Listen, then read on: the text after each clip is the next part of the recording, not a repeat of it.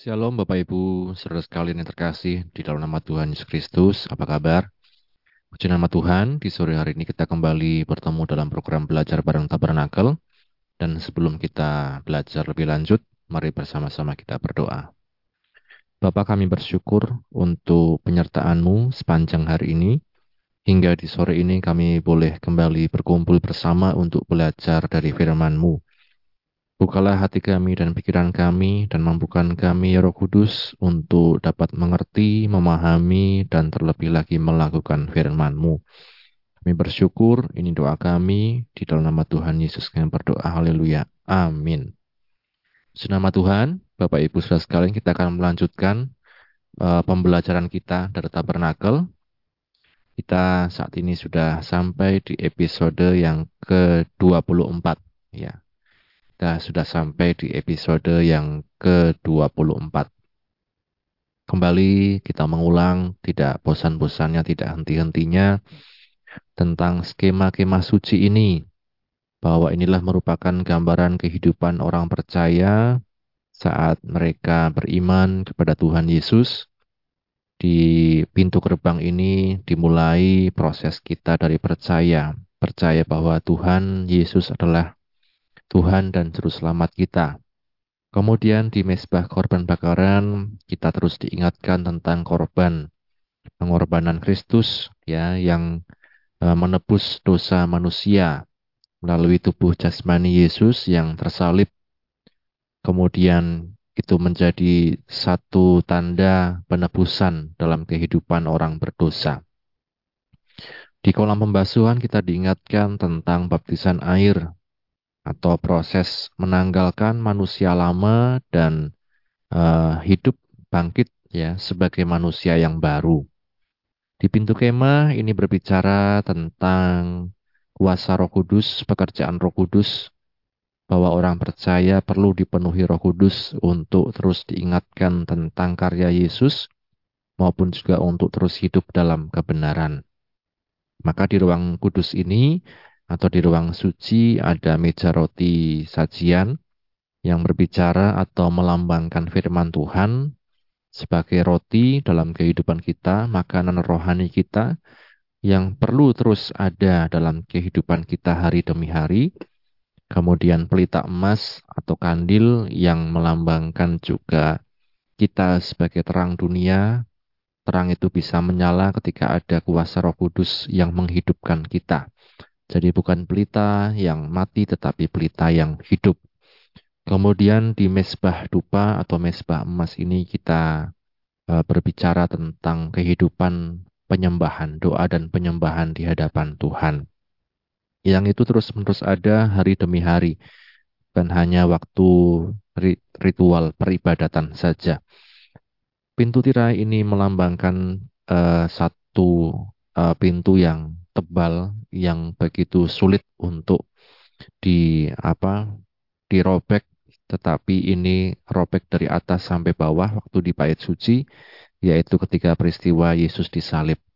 Ini melambangkan kemanusiaan, ego, kedagingan yang perlu uh, dirobek, yang perlu untuk terus dimatikan ketika kita beriman kepada Yesus dan hanya korban Kristuslah yang dikatakan dapat mengalahkan kuasa kedagingan itu. Sehingga kita dapat masuk dan di sini ada peti perjanjian atau tabut hukum Allah atau tabut perjanjian di ruang Maha Kudus. Yang ini menandakan satu hubungan yang erat, hubungan yang intim kita dengan Bapa di sorga. Maka tabernakel ini sejatinya melambangkan pekerjaan Yesus dan juga Roh Kudus dan juga Bapa di surga yang rindu untuk bersekutu dengan umatnya. Maka ini Bapak Ibu sekalian perlu kita terus ingat, pahami, dan juga kita alami dalam kehidupan kita hari demi hari. Di waktu yang lalu kita belajar satu topik yang sepertinya remeh-temeh ya, tetapi ini uh, sangat berelasi dengan kehidupan kita sehari-hari ini kemarin kita bahas tentang rahasia kulit wajah glowing bersinar ala Musa. Apakah Musa perawatan wajah atau pakai skincare yang luar biasa? Ternyata tidak. Ya, apa yang Musa lakukan setelah peristiwa patung anak lembu emas? Kita melihat dia membentangkan kemah pertemuan sebagai tempat ibadah.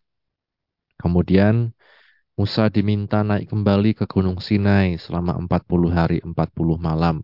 Tuhan memberikan hukum-hukumnya, Tuhan memberikan peringatan-peringatannya. Nah, di 40 hari 40 malam itu, perjumpaan dan pergaulan dengan Tuhan di Gunung Sinai, ya ini salah tulis ya Sinai, membuat muka Musa glowing atau bercahaya. Ini luar biasa.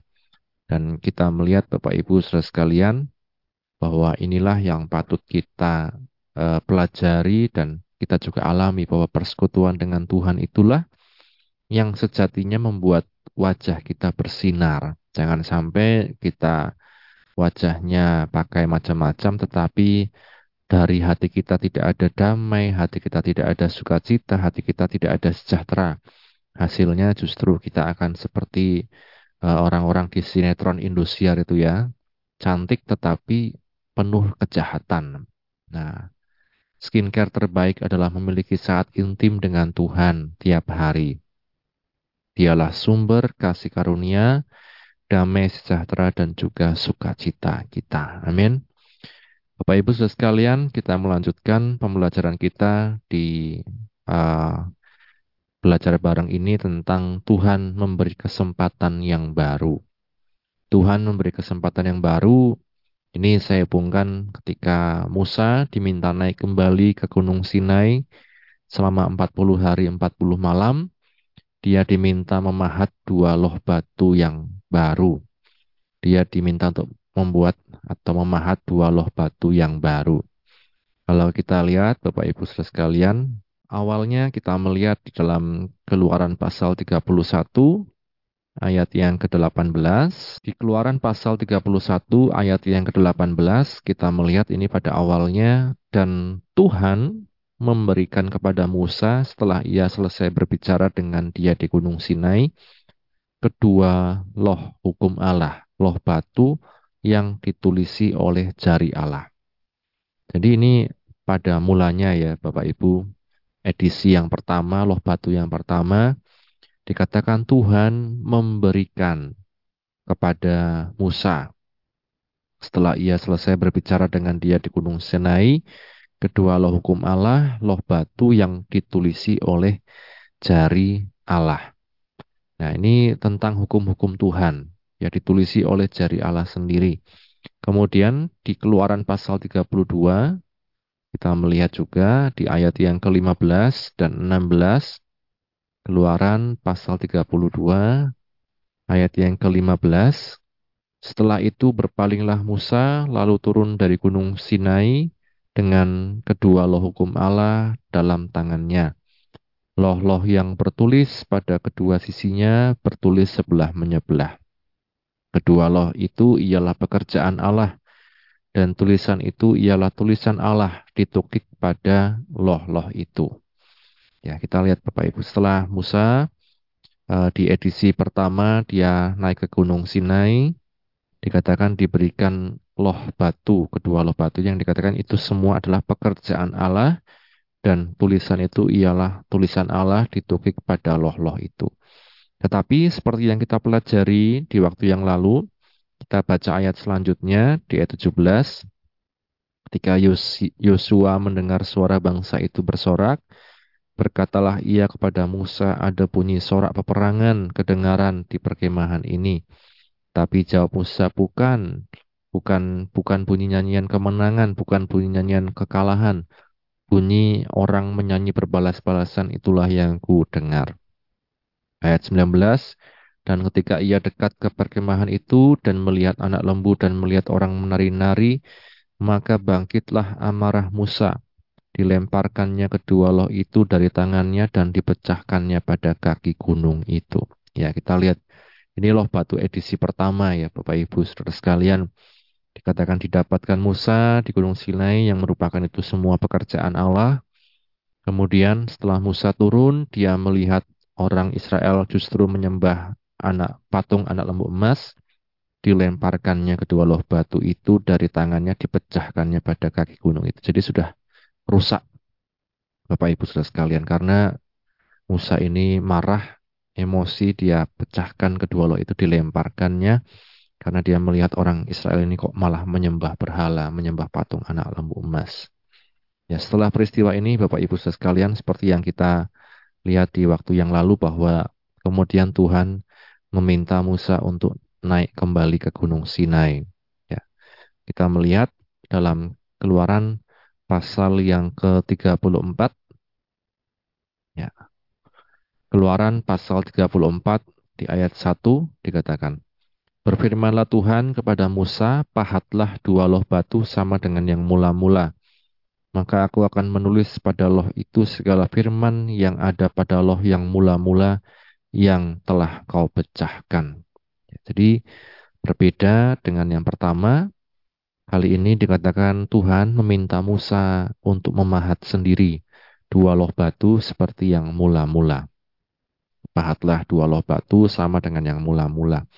Kalau tadi yang pertama dikatakan itu semua pekerjaan Allah, sekarang dikatakan pahatlah dua loh batu sama dengan yang mula-mula. Maka aku akan menulis pada loh itu segala firman yang ada pada loh yang mula-mula yang telah kau pecahkan. Ya.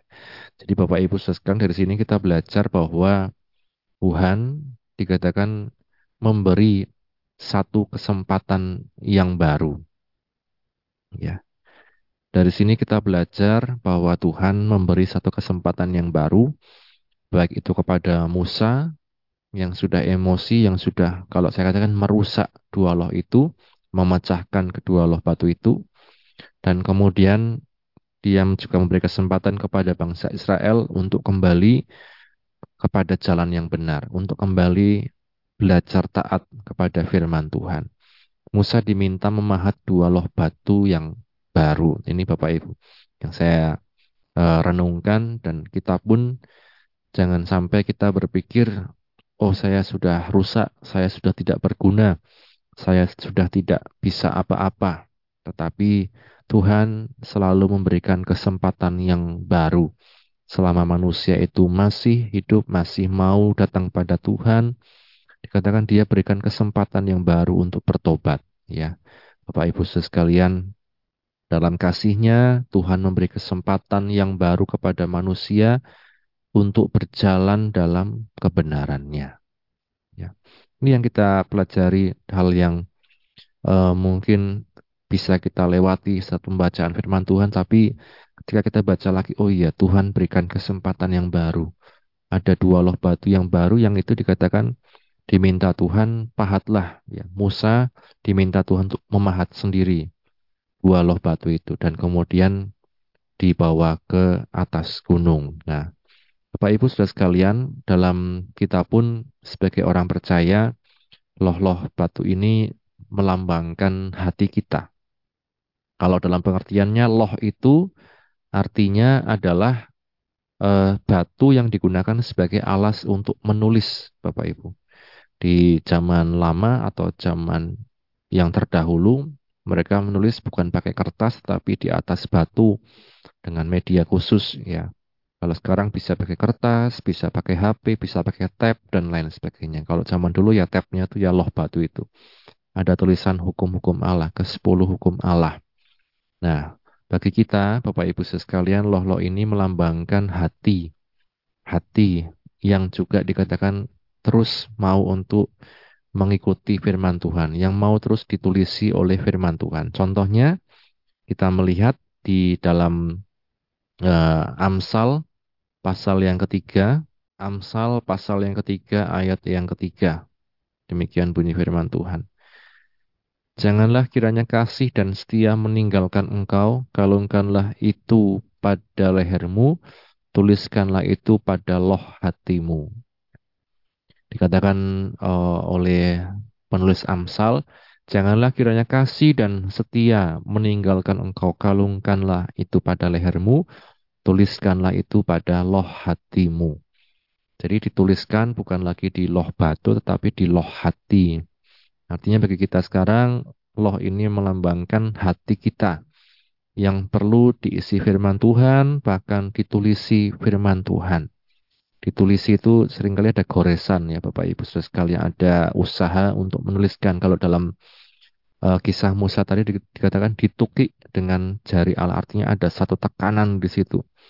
Nah, firman itu ketika dituliskan pada hati kita pun itu ibarat ada satu tekanan agar firman itu terus ada dalam hati kita. Nah, jadi loh itu bagi kita sekarang adalah hati. Nah, bagaimana dengan hati kita? Dalam kehidupan manusia, Bapak Ibu sekalian, sering kali yang tertulis dalam hati kita bukanlah apa yang baik, bukan firman Tuhan, tetapi justru itu adalah kejahatan. Dalam Yeremia 17 kita melihat Yeremia pasal 17 ayat 1. Yeremia 17 ayat 1 dikatakan dosa Yehuda telah tertulis dengan pena besi yang matanya dari intan terukir pada loh hati mereka dan pada tanduk-tanduk mesbah mereka. Ya Bapak Ibu sekalian dikatakan dosa Yehuda telah tertulis dengan pena besi matanya dari intan terukir pada loh hati mereka dan pada tanduk-tanduk mesbah mereka. Jadi bukan hanya tertulis tetapi terukir. Ada satu goresan, ada satu tekanan ya Bapak Ibu kalau mengukir itu ada tekanan untuk membuat satu bentuk. Nah, di dalam Yeremia 17 ini katakan dosa. Dosa itu sudah terukir di hati kita. Pengennya berdosa. Bahkan dalam kejadian dikatakan kecenderungan hati manusia untuk berdosa. Maka kita perlu kasih Tuhan, kita perlu mengerti apa yang Tuhan Yesus sudah kerjakan dalam kehidupan kita, pengorbanannya. Seperti kita terus melihat mesbah korban bakaran. Itu dikatakan menebus setiap dosa pelanggaran kita yang begitu dalam, yang begitu jahat. Ya, apakah itu juga terukir dalam hati kita? Kasih Yesus yang begitu dalam. Ya, di Yeremia pasal 31 ayat yang ke-33 ini masih di perjanjian lama tetapi Tuhan sudah mengatakan ini ya. Di uh, Yeremia pasal 31 ayat 33 tetapi beginilah perjanjian yang kuadakan dengan kaum Israel sesudah waktu itu. Demikianlah firman Tuhan. Aku akan menaruh Tauratku dalam batin mereka dan menuliskannya dalam hati mereka maka aku akan menjadi Allah mereka dan mereka akan menjadi umatku. Ya Bapak Ibu sekarang bukan lagi kita mengandalkan loh batu yang tertulis, tetapi dikatakan Tuhan sendiri yang akan menulis dalam hati kita. Dengan apa? Melalui roh kudusnya yang terus berbicara dalam hati kita. Roh kudusnya yang terus mengingatkan di dalam hati kita. Roh Kudus yang terus mengingatkan apa yang Yesus katakan itu yang dikatakan di dalam Yohanes ya. Yohanes pasal 16 Yohanes pasal 16 ayat yang ke-13 dikatakan, "Tetapi apabila Ia datang, yaitu Roh kebenaran, Ia akan memimpin kamu ke dalam seluruh kebenaran, sebab Ia tidak akan berkata-kata dari dirinya sendiri, tetapi segala sesuatu yang didengarnya itulah yang akan dikatakannya dan Ia akan memberitakan kepadamu hal-hal yang akan datang." Ia akan memuliakan aku, memuliakan Yesus, sebab ia akan memberitakan kepadamu apa yang diterimanya daripadaku. Jadi ini Bapak Ibu sekalian, bahwa dalam kehidupan kita saat ini sebagai orang percaya, bukan lagi sekedar loh batu, bukan lagi sekedar yang tertulis, tapi firman Tuhan itu dikatakan ada terukir dalam hati kita pribadi lepas pribadi. Masalahnya ketika kita uh, mau diukir hatinya, apakah kita siap? Ya, diukir itu tidak enak, Bapak Ibu. Harus ditekan, kemudian membuat satu uh, goresan baru dalam hati kita. Maka sering kali kalau kita belajar firman Tuhan atau belajar dari berbagai macam peristiwa hidup ini, sering kali ada goresan-goresan yang terus membekas dalam hidup kita. Nah, biarlah yang menjadi goresan itu adalah firman Tuhan. Firman Tuhan yang terus menginsafkan kita, yang terus mengingatkan kita, terus dikatakan memimpin kita dalam kebenaran. Bukan goresan-goresan karena perkataan-perkataan yang menyakitkan, yang kita ingat terus, tetapi goresan firman Tuhan yang dikatakan itu lebih dalam untuk mengangkat setiap kelemahan kita, kepahitan kita, kesakitan kita, dan berbagai macam hal yang kita alami. Nah, maka saya katakan lewat roh kudus, Tuhan menuliskan hukum di hati orang percaya Mari kita mentaati tuntunan Roh Kudus itu. Ya, jadi Bapak Ibu Saudara sekalian, Roh Kudus ini juga yang menjadi satu pribadi yang terus memimpin kita, menyertai kita. Ketika kita melakukan hal-hal yang tidak sesuai firman Tuhan, ketika kita berdosa, bahkan kita melanggar hukum Allah, bahkan seperti Musa dipecahkan ya loh batu itu dikatakan tetapi Tuhan berikan kesempatan yang baru. Kita kalau masih diberi kesempatan yang baru oleh Tuhan, kita masih diberi nafas oleh Tuhan, mari bersama-sama sungguh-sungguh pada Tuhan. Ada pengalaman-pengalaman, ada ayat-ayat firman Tuhan yang mungkin akan terus menggores hati kita. Itu bukan sesuatu yang buruk, tetapi itu justru sesuatu yang baik. Karena firman itu harus terukir di hati kita. Dan lewat roh kudus kita akan terus diingatkan untuk berjalan dalam kebenarannya, mendapat kasihnya, berkat-berkatnya. Itulah Bapak Ibu kesempatan baru, kemungkinan yang baru yang Tuhan sediakan bagi setiap orang berdosa. Maka mari sama-sama kita menghargai kasih Tuhan ini dalam hidup kita. Dengan terus mau untuk setia di dalam Tuhan, mengiring Tuhan sampai pada akhir hidup kita. Amin. Mari sama-sama kita berdoa. Bapak kami bersyukur untuk firman-Mu yang telah kami baca, kami dengar, kami renungkan. Tolong kami untuk menghargai kasih-Mu yang memberikan kepada kami kesempatan yang baru. Kami manusia berdosa yang penuh dengan kelemahan, tetapi lewat roh kudusmu engkau selalu mengingatkan kami bahkan engkau yang menuliskan hukummu, menuliskan firmanmu dalam hati kami. Tolong kami untuk selalu siap Tuhan ketika hati kami diukir oleh firmanmu. Dan biarlah kami terus mengingat engkau Tuhan, mengingat kasihmu untuk memampukan kami hidup terus dalam kebenaranmu. Berkatilah anak-anakmu yang sudah mendengar firmanmu di mana pun berada, dalam apa pun yang menjadi pergumulan mereka engkau yang menolong. Kami bersyukur, ini doa kami, di dalam nama Tuhan Yesus kami berdoa, haleluya. Amin. Di nama Tuhan, Tuhan Yesus berkati. Amin.